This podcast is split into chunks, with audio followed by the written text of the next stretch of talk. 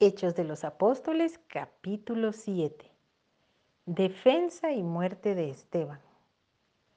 El sumo sacerdote dijo entonces, ¿es esto así?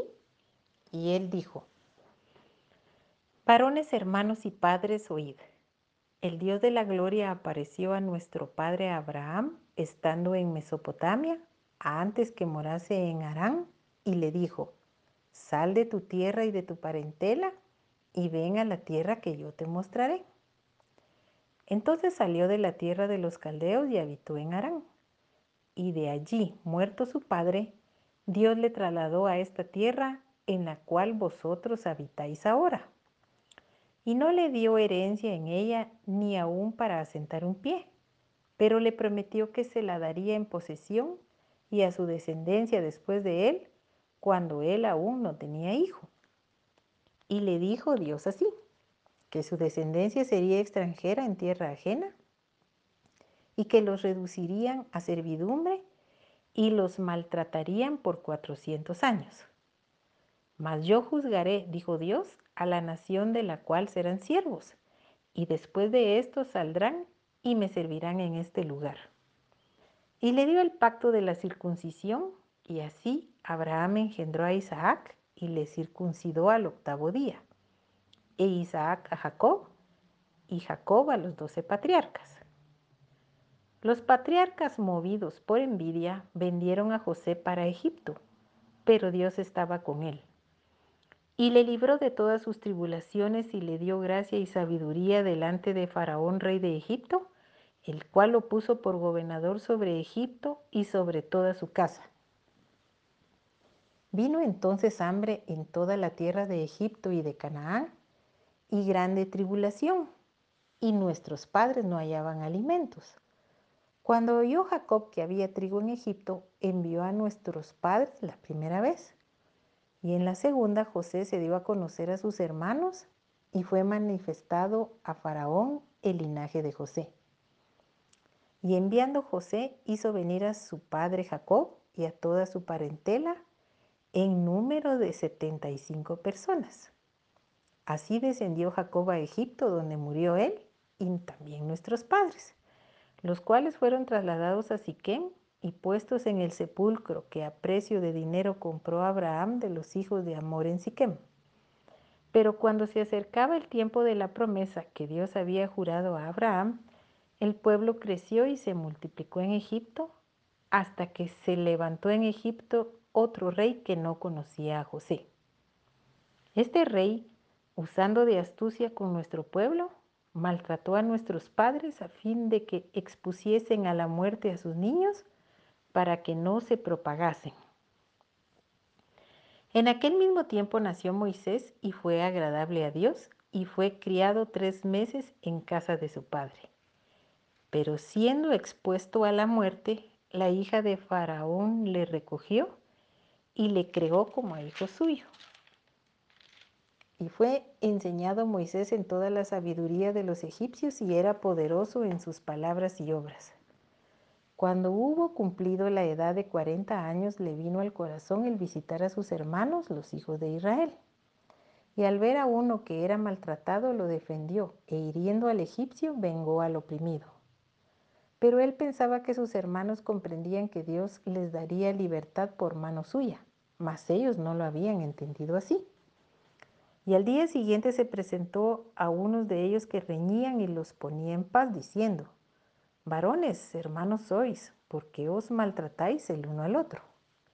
Entonces el que maltrataba a su prójimo le rechazó, diciendo, ¿quién te ha puesto por gobernante y juez sobre nosotros?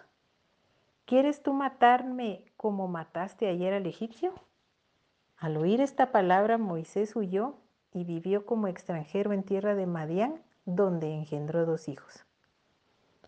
Pasados 40 años, un ángel se le apareció en el desierto del monte Sinaí en la llama de fuego de una zarza.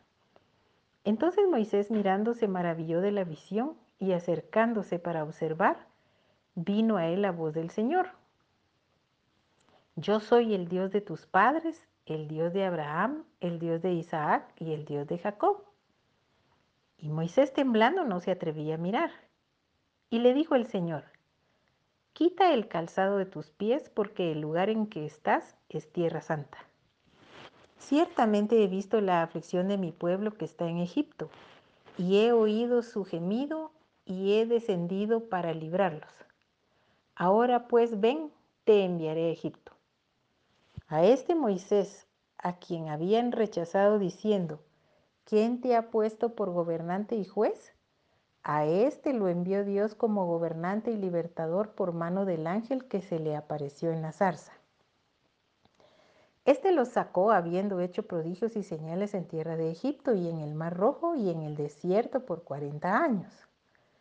Este Moisés es el que dijo a los hijos de Israel, Profeta os levantará el Señor vuestro Dios de entre vuestros hermanos como a mí. A él oiréis.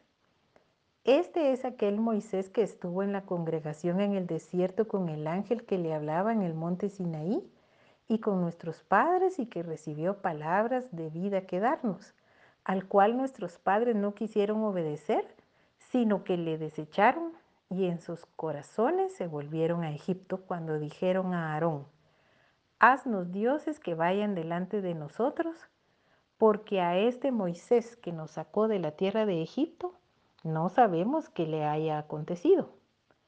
Entonces hicieron un becerro y ofrecieron sacrificio al ídolo y en las obras de sus manos se regocijaron. Y Dios se apartó y los entregó a que rindiesen culto al ejército del cielo, como está escrito en el libro de los profetas. ¿Acaso me ofrecisteis víctimas y sacrificios en el desierto por cuarenta años, casa de Israel? Antes bien llevasteis el tabernáculo de Moloc y la estrella de vuestro dios Renfán, figuras que os hicisteis para adorarlas. Os transportaré pues más allá de Babilonia. Tuvieron nuestros padres el tabernáculo del testimonio en el desierto, como había ordenado Dios cuando dijo a Moisés que lo hiciese conforme al modelo que había visto, el cual, recibido a su vez por nuestros padres, lo introdujeron con Josué al tomar posesión de la tierra de los gentiles, a los cuales Dios arrojó de la presencia de nuestros padres hasta los días de David. Este halló gracia delante de Dios y pidió proveer tabernáculo para el Dios de Jacob. Mas Salomón le edificó casa. Si bien el Altísimo no habita en templos hechos de manos, como dice el profeta, el cielo es mi trono y la tierra el estrado de mis pies. ¿Qué casa me edificaréis? dice el Señor. ¿O cuál es el lugar de mi reposo? ¿No hizo mis manos todas estas cosas? Duros de cerviz e incircuncisos de corazón y de oídos. Vosotros resistís siempre al Espíritu Santo como vuestros padres, así también vosotros. ¿A cuál de los profetas no persiguieron vuestros padres? y mataron a los que anunciaron de antemano la venida del justo, de quien vosotros ahora habéis sido entregadores y matadores. Vosotros que recibiste la ley por disposición de ángeles y no la guardasteis. Oyendo estas cosas se enfurecían en sus corazones y crujían los dientes contra él. Pero Esteban, lleno del Espíritu Santo, Puesto los ojos en el cielo, vio la gloria de Dios y a Jesús que estaba a la diestra de Dios, y dijo, He aquí veo los cielos abiertos y al Hijo del Hombre que está a la diestra de Dios. Entonces ellos, dando grandes voces, se taparon los oídos y arremetieron a una contra él, y echándole fuera de la ciudad le apedrearon, y los testigos pusieron sus ropas a los pies de un joven que se llamaba Saulo y apedreaban a Esteban mientras él invocaba y decía, Señor Jesús, recibe mi espíritu. Y puesto de rodillas clamó a gran voz, Señor, no les tomes en cuenta este pecado. Y habiendo dicho esto, durmió.